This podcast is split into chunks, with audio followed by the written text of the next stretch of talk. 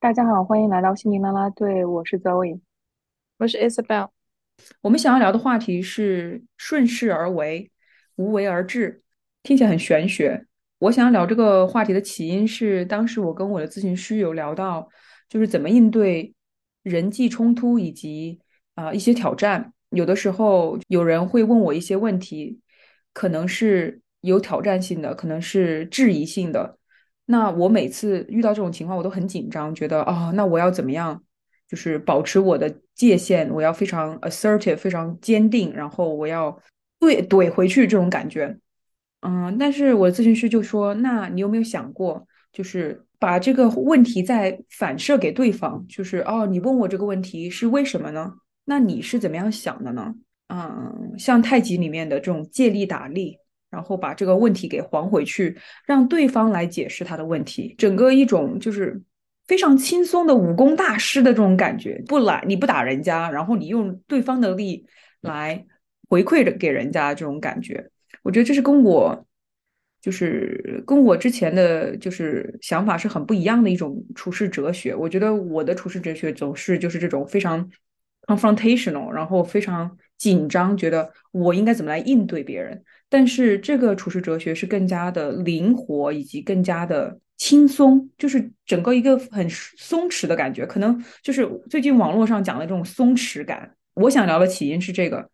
，Isabel，你为什么想要聊这个话题？我记得我们两个是在一个 road trip 上面啊，你给我提起这个话题，我当时听到的时候，其实我第一反应，我也是觉得这个话题很符合我这几年的一些人生的感受，或者在的一个人生状态。但我可能跟你指的是这个人际关系当中的不同，我指的好像更多的是一种，嗯，人生状态的一个感觉。就刚刚你也提到了这个松弛感，这也是我就是一直想到的，就是这个词语。因为我觉得松弛感是我身上非常不存在的东西，我甚至跟其他的朋友打趣说，可能我到老了，我都不一定有松弛感。我会想到说，可能有两个部分，一个部分是我是一个特别想要在很多事情上去掌控的人，我想要掌控我的人生的一些不同的阶段、人生的目标，我给自己定的一些目标，我希望看到结果，然后我希望它在一些特定的时间，按照我所希望的、我所期待的、我所计划的去发去发生。但往往其实很多事情它不是那么受受我所控制的，很多事情的发展它是有非常多的因素的，而我能够控制的真的是非常小的那个部分。而我觉得我我我在从十几岁开始到二十岁初，这这十几年的期间，我都非常非常的感觉自己很紧张，然后我非常的感觉自己其实是有一种在跟一个外界的力量去抗衡的一个感觉，就好像我跟我的内在世、我的内部世界跟我的外部世界，它是它是冲突的，它是矛盾的，它是一个不断的在角力的一个过程。所以我会希望，如果如果能够像你说的借力打力，如果能够我更加的松弛下来一些，我更加的去去看在合适的时候去做合适的事情，去应对这样一个天时地利人和的一个状态，我可能在一些事情上会没有那么的痛苦。然后另外一个我会想到说，其实也跟我的咨询师有关，就是这过去的一年两年以来，一年半的时间，我的咨询师跟我在工作的一个点都是 trust the process，你要去信任这个过程，而更少的把眼光看在结果上面。我觉得这个我们后面可以更更多的展开说。所以我觉得这两个部分是为什么我会对这个话题有兴趣，并且觉得这个话题我们可以分享一些我们的个人经历的原因。很有意思，我也很能够 relate，就是你讲的这种很想要掌控结果、很紧张、很紧绷的这种感觉。嗯，我的身上可能也很难找到松弛感，有颓废感和抑郁躺平感，但是这个松弛感可能比较难。但是我好像也在也在练习。我们其实我们的周围有有很多的环境的因素会影响我们，对吧？所以有一种就是有一种哲学是人定胜天这种鸡汤文学，你通过你超乎常人的刻苦努力，你就一定能成功，你能够打败一切的阻碍困境，你能够挑战就是多小的这种概率，你都你都能赢。这种文化很崇尚这个，就是你只要够努力，你就能赢，对吧？就是美国梦。其实包括我可以想到一些例子，比如说国内之前的这个疯狂英语，对吧？它是一种就是把人放到一个极端的情况下，你你从五点钟开始到晚上十点钟，你就不断的在这样子的一个环境下去去把自己 push 到一个一个一个 age 一个边界，然后包括你刚刚讲到说这种就是人定胜天，你你只要一些很简单粗暴的成功学，就是还有所谓的一万个小时定律，你只要花一个一万个小时，你就能成为这个领域的专家。我记得很长一段时间，国内也是很很盛行这个。所谓的就是记忆训练法等等的吧，就把很多孩子从小就送到一些一些地方。当然，我不是说一些正常的智力开发，我指的是一些很很很偏执的、很很极端的一些。然后说开发这个孩子大脑的潜能，他就可以他从此以后过目不忘，然后掌握这些所谓的这个建立记忆宫殿等等等等这些东西。包括对，有很多就是包括很多这种。大家所塑造的一些成功的模范，其实也都是符合这个：你只要努力，你就一定能够完成那些不能完成的事情，你就一定能够超越你自己，创造一个奇迹。但是其实现实的世界并不都是这样的。嗯，确实有这种自虐的文化，哈，就是你要通过自虐来获得成功，不管你的环境是怎么样的，你就是要超乎常人的完美。这样子你才能成功，但其实我们知道，就是人生不是这样子的，很可能就是你所上的大学不是你最初想要的，可能你现在在的一些工作不是你最理想的，或者你想要结婚，但是你现在是单身，或者说你你现在结婚，但是你想离婚，就是，嗯，有很多时候你可能你的环境是不尽人意的，不是完美的。那在这样子的环境中，你应该怎么办？就是我觉得我在我人生中很长一段时间，我都觉得我对我身边的环境是不满意的，然后我也有很多的挣扎，觉得想要离开这个地方，或者说想要离开这个工作，但是呢，由于种种原因，没办法短时间完成，就是我很难接受这个事实，就是有的时候我没办法改变我的环境。就是有有的时候，短时间我没办法改变自己的自己的环境，但是我就很不能接受这一点，我不能接受自己的失败，我不能接受我现在的环境不是我所想要的，所以我我跟我的咨询师聊的时候，我会说，就是凭什么别人能做，我不能做？很多时候就是责怪自己。当我在一个不尽完美的环境里面，我所做的就是责怪自己。那如果我没有能够做到，嗯，没有去名校，或者说没有去我想要的工作，那肯定是我做的不够，就是陷入了一种很深的自责和愧疚，就是有一种非常自我折磨的这种感觉。我觉得这个部分在我身上的一个体现，就是我跟外在的一个抗衡，是在于我在很长一段时间，我总是觉得我现在的事情是为了人生的下一个阶段努力的。就是我现在，比如说高中的时候，我现在是为了进入个好大学在铺垫。我进入大学了，我在想说，这是为了我读研究生去铺垫。然后我进了研究生，我觉得这是为了我接下来的求学和和工作去铺垫。我好像做的每一件事情，我都带着一个相对而言，其实有一些功利的一个角度去看，就是这些事情，我享不享受，我热不热爱，我觉得我我喜不喜欢，重要但没有那么重要。但是我更看重的是这个东西能不能放在我的简历上有没有用。比如说我本科的时候的专业是我不喜欢的专业，是我被调剂的专业，我就会觉得没有关系，我我忍一忍，我我要把我的目标是放在我接下来的这个事情上。可是我在想，我那样子的想法对不对？也对，它是一个在我当时的一个哲学，就是它帮助我能够相对而言的把一些没有意义或者说让我痛苦的事情变得有意义。但与此同时，他在那个过程当中也让我很痛苦，也让我真的没有更多的去去享受到那个过程，去看到说那个过程当中有什么是我我在那个一即使是件不喜欢的事情，我能够去享受的，我能够去体验的一些部分。我好像总是把自己放在一个。我现在这些事情就是为了下一个阶段而努力。当我完成了这个目标之后，我又给自己定下一个目标，说好了这个阶段完成了，我还没有足够的时间让我自己去休息或者去享受我当下的成果。我就想说好了，我现在要开始想下一件事情。所以我永远都是活在未来，就是我的一切都是指向未来的。可是我没有办法在当下就活在我的当下，去体验我当下的生活。就是一直以来，我是觉得这是在我身上体现出来的。就我跟外在不停的在抗衡，在在角力的一个一个部分。嗯。对，我也想到这一点，就是你刚刚讲的那种有把有一种自自己把自己当工具人的这种感觉，对吧？就是殖民自己的现在，然后用现在来为未来服务，然后不管现在就是怎么样，然后不高兴也好，什么嗯都要忍，为了未来而牺牲自己的现在，这种感觉。对，我觉得，我觉得这个想要掌控这种紧绷感的反面就是接受当下。活在当下，接纳自己环境或者各方面的，就是这样讲起来，好像很很玄学。我能够在这里举一个例子，是举说为什么我不不赞同这件事情。这个事情，这个掌控的反作用力是什么？是我觉得，其实在我对我自己的掌控，就是在我最追求说一切都要在我的掌控之下。各方面的事情我都需要他按照我的计划进行的时候，其实我的人生当中的一大部分是非常失控的，就是我当时会有非常严重的压力性近视，就是我认为，首先就是现在也有些理论是支持说这个，你这个所谓的 mental capacity 就是你的自控力是有限的，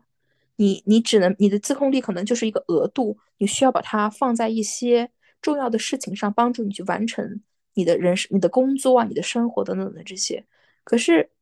如果我们就是建立在这样一个理论基础上去理解很多事情，就是当你所有的自控力都全部集中在，或者你全部使用它，然后全部卯足了劲放在一个部分的时候，你的人生当中是有一些部分是你没有办法去控制的，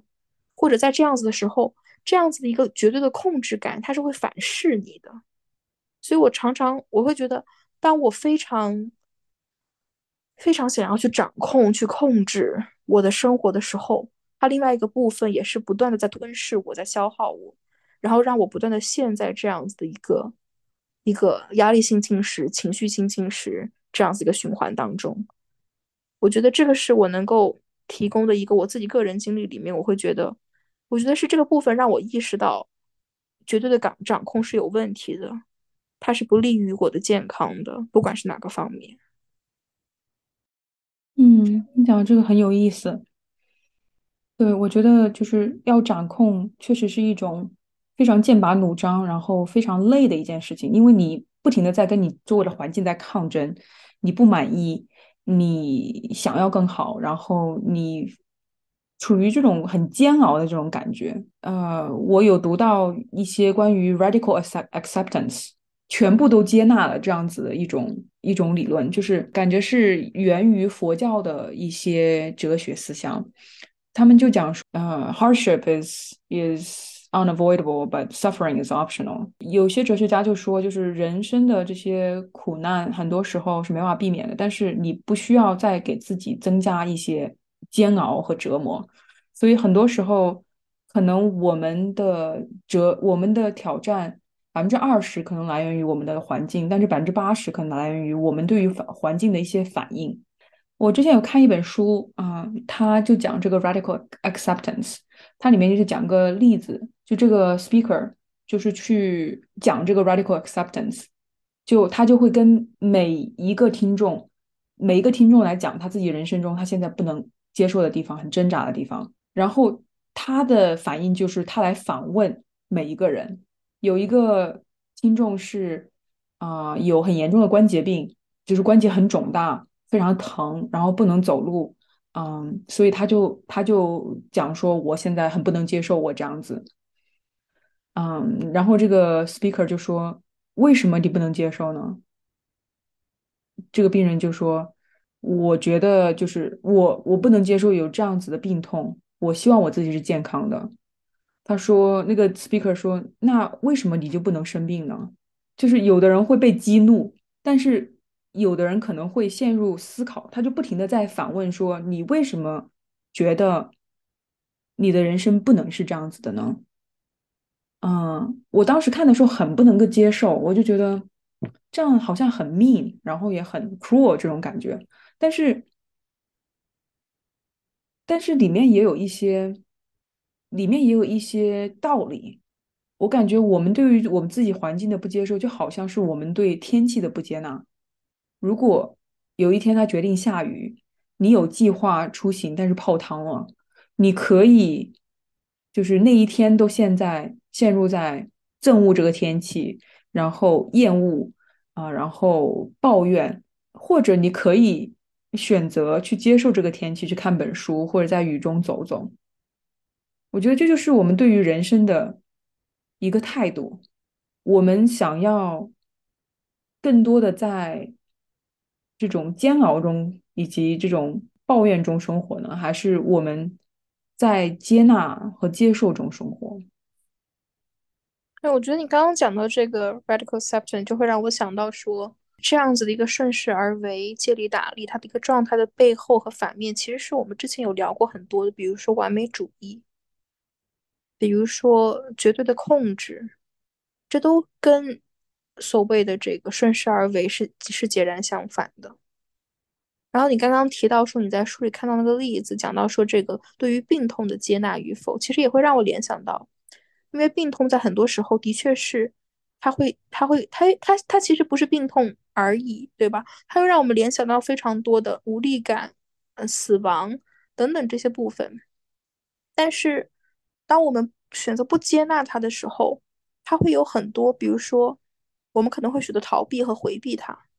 会使得使得我们不去接受一些及时的啊适当的一些治疗。那比如说，我们可能会一直陷在一一个非常抑郁的情绪当中，是因为我们无法我们无法在思维上，在这个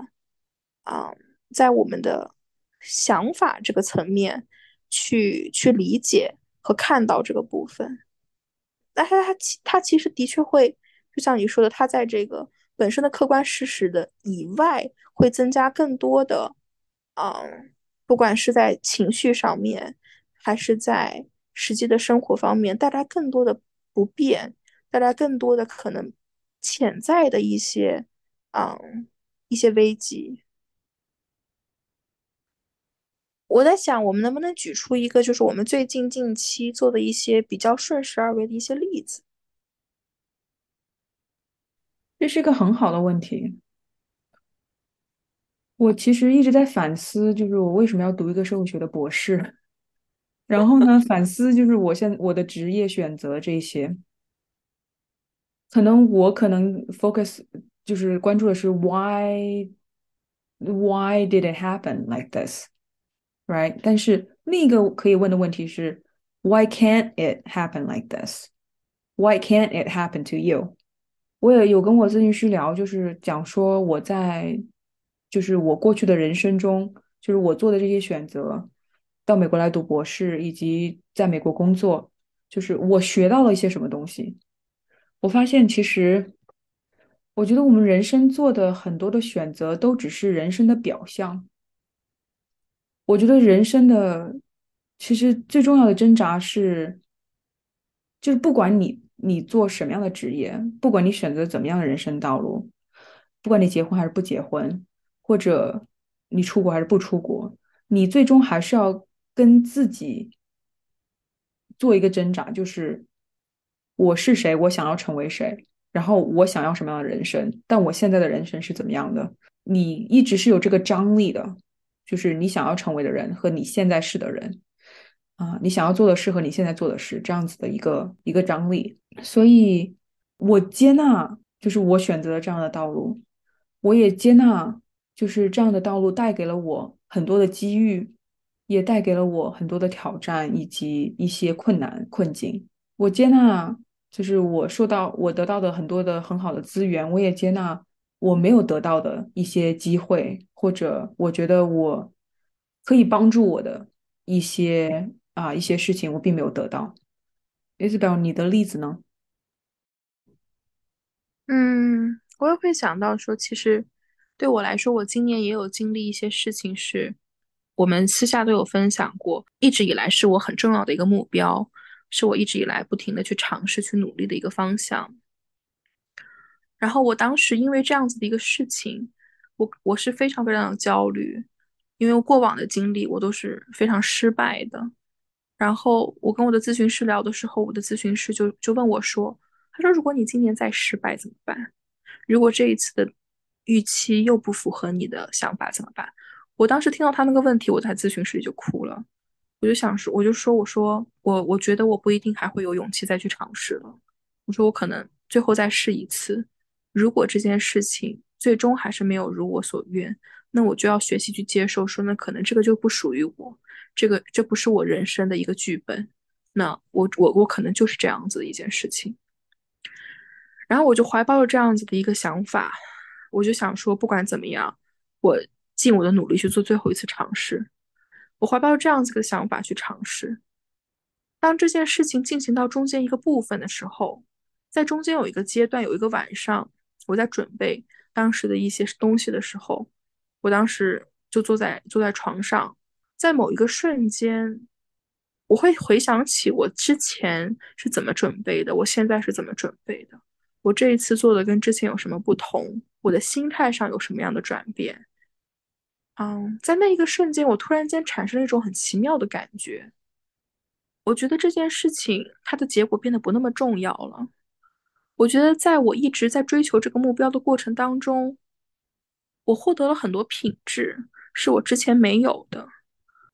这个过程它在某一个程度上塑造了我。我觉得它塑造我之后的那些，所使得我形成的一些做处事的方式。面对一些事情的态度，好像比这个结果更重要。但另外一个方面，我又产生另外一个想法，就是如果我今年再失败，我还会有勇气再来一次。所以我觉得这是一个很奇妙的感觉。但我觉得在那一刻，我的确又觉得，我对于结果会是什么有更大的承载力了。这是我能够想到，我最近就是比较大的一些事件当中。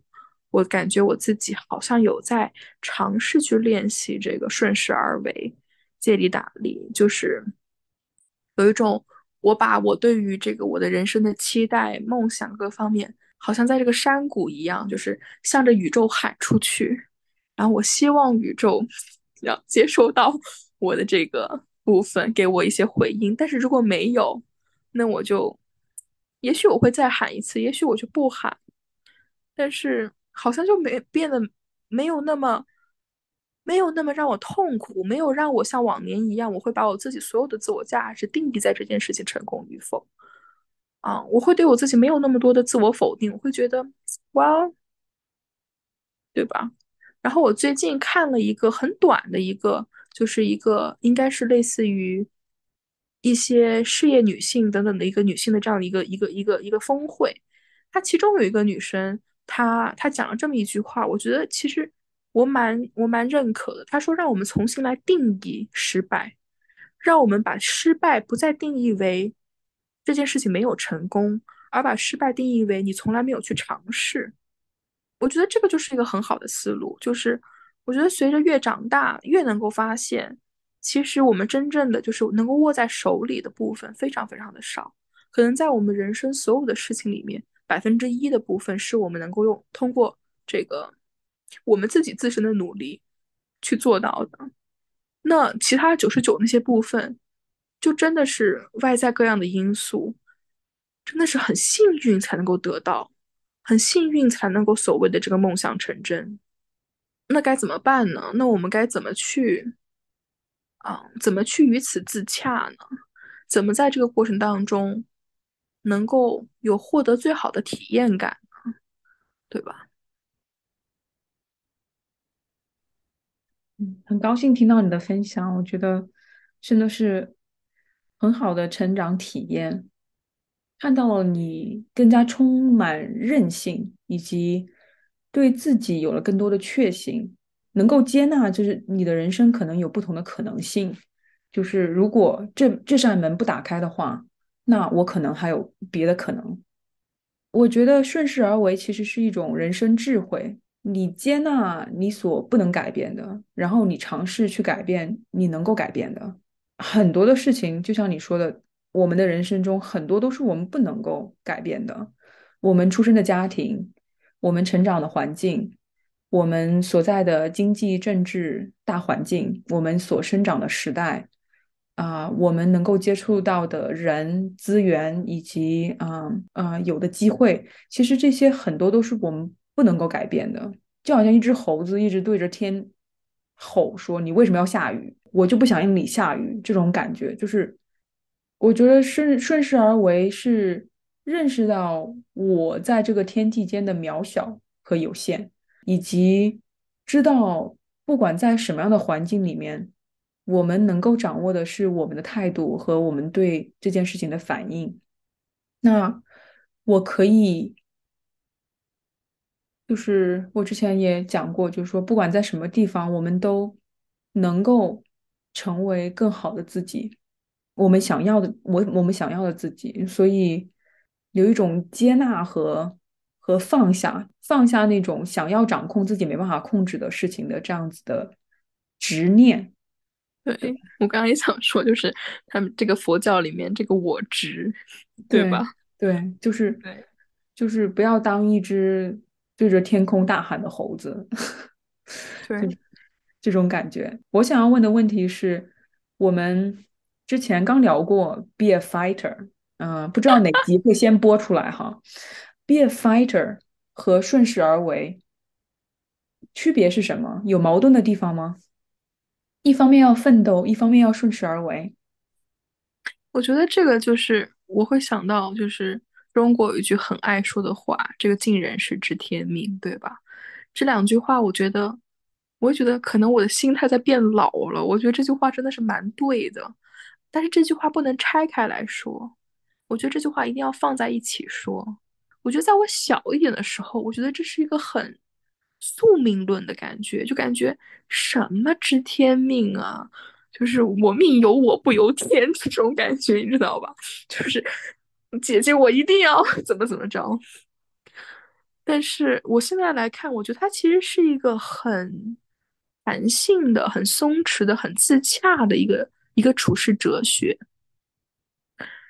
我觉得就是它里面讲到尽人事，也就是在你能够去做的这百分之一的这个部分，也就是你拿了这手牌之后，你不要把牌扔了嘛，对吧？你拿那个牌，你仔细看一看，你想一想，觉得我能怎么打？能尽量怎么把它打得好一点，或者尽量的话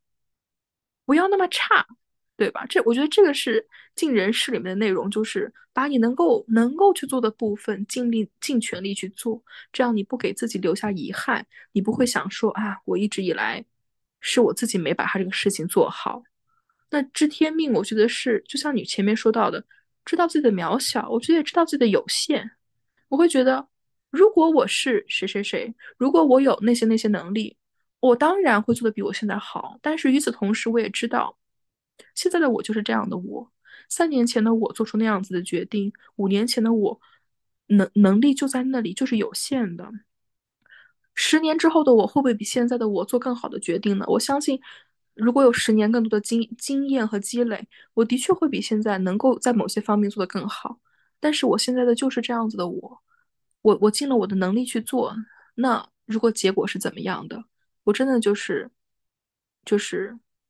知道这个是我人生的一个一个剧本，对吧？这是我手上拿的牌，我也尽力的去打它了。所以我觉得这其实是一个是一个蛮平衡的，嗯，也很有智慧的一句话。就是，所以我也觉得，就是你刚刚的问题。就是 be a fighter 和顺势而为矛盾吗？我觉得不矛盾。我觉得它是它是两个方向，两个面向。我觉得如果能够找到一个平衡，应该是是最好的。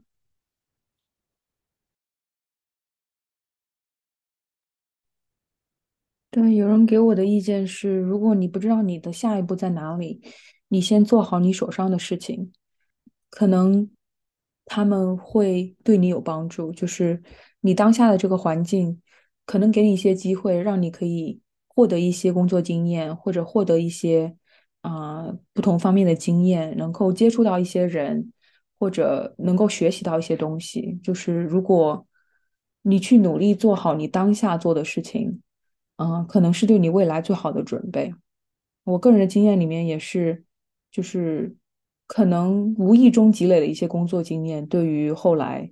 嗯的工作。呃，就是职业发展其实起到了很好的帮助，但是在当下我是不知道的，啊，我只是很偶然的去做了这些东西，然后就努力的把它做好一点。你刚刚讲到这个，我也会想到我自己的经历，就是我记得在几年前，我有一段时间其实是，我觉得是我工作以来比较低谷的时候，因为当时工作非常非常不顺心，换了新的这个 management team，他们非常的 micro management，然后又非常的 toxic 的一个一个状态，然后我自己的对于我事业的一些规划，对于我一些理想的追求，也是就是到了一个瓶颈那个阶段。在当下，我真的觉得自己非常非常的就感觉到 get stuck，就是我被卡住了，我好像看不到我人生的出路，我看不到说我该往哪个方向。我觉得最可怕的不是说就是努力没结果，而是你不知道该往哪努力，就是那劲儿都没有办法办法往哪里使的时候。但是当时也是我身边一个很重要的朋友，他跟我讲说，把这个当做你生命当中一个一个休息的 season。就是你人生的阶段是不一样的，有些是你播种的季节，你就是尽量去多做；然后有一些是你收获的季节，但有一些季节就是冬天，你就是休息的季节。我觉得他当时跟我讲那个话，有帮助我说在当下把眼光放长远一点，并不是只盯在我当下的一个状态，而是想说这样子的一个状态，它是会一直持续的吗？十年之后这样子当下的一个状态，我会怎么来看呢？所以我觉得当时我有给我自己一个 permission，我有给自己一个许可，说好，今年这一年我就不努力了，我不会再刻意的要往某个方向去，一定要追求出一个成果来，而是我尝试说，因为我记得我当时有放在我的我的手机的一个 app 里面有定下的一些目标，是我想要把这个重点放在我的一个，首先是工作生活的一个 balance，然后一个是 personal joy，我想要去。去更多的、更 mindful 的去意识到我生活当中一些细微的幸福感、一些细节。所以我觉得在那样在那一年的时间，我有做很多尝试。我当时有去尝试啊，学习钢管舞，是我从来没有学过的东西。然后我当时有尝试自己去旅游，自己开车去不同的地方，自己去尝试，自己去吃饭，然后自己看电影。就我做了很多。我之前想做，可是我从来没有真正的花时间去做的事情。然后我也会意识到说，其实我的人生可以很轻松、很简单，有很多很多的事情，它可以给我带来一些深深的满足感。我觉得那个部分有给我后面的生活、后面很多事情打下一个很好的基础。就是包括到现在，我都会觉得，我们上次见面有聊到，我觉得我好像给我自己准备了一个 tool box。就是那是我之前累积下来的。我知道说，当我当我焦虑的时候，我去干些什么，我会开心；当我难过的时候，我能去干些什么。但那些都是在我那一年什么都不干的时间里面累积出来的东西。所以我觉得这个也是，就是就是这个顺势而为。对，我很同意。就是人生有不同的季节，有的时候你需要很努力的去工作，有的时候可能是需要你休息的。而这个休息并不是消极的在浪费时间，而是在储蓄你的一些能量。可能有的时候你就是真的很就是燃尽了，burn out，就去休息，去恢复你的精力，其实是你人生非常非常需要的。我们不是每个季节都是非常非常 productive 的。如果一一棵树一年四季都结果子，可能也累死了。所以每个季节它都没有在浪费时间，但是每个季节看起来是不一样的。你就是允许自己不去做很多看似很 productive 的事情，而是把重点关注在内心，我觉得是是非常非常好的。我要向你学习。好的，好的，谢谢。关于顺势而为。还有什么想要补充的吗？我觉得没有什么了。我觉得我们今天也没有提纲，我们聊的也很顺势而为。但是我觉得 聊的也聊的也很自然，很顺畅，也很好。对，是的。我觉得我曾经有很长的一段时间，人生都是非常的焦虑，非常的对自己的当下非常不满，很想要逃离那个环境。现在想起来，其实我当时是可以享受那个生活的。我的二十年代，就是二十岁的这个年代，其实是有很多很有趣的事情是可以去做的，可以去尝试的。但是我可能太过于执着于前面的目标，然后我忘了去欣赏身边的风景。就好像你去，你想去就是郊游，但是你的车坏了，你就不得不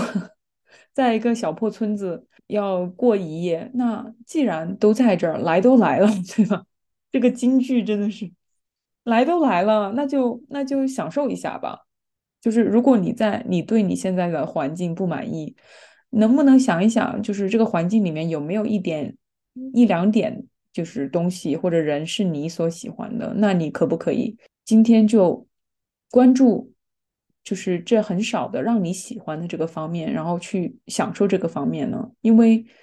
人生都是为我们自己过的嘛。如果我们一直为未来努力的话，有一天发现未来没了，那我们人生就已经过完了，那是不是有点亏呢？所以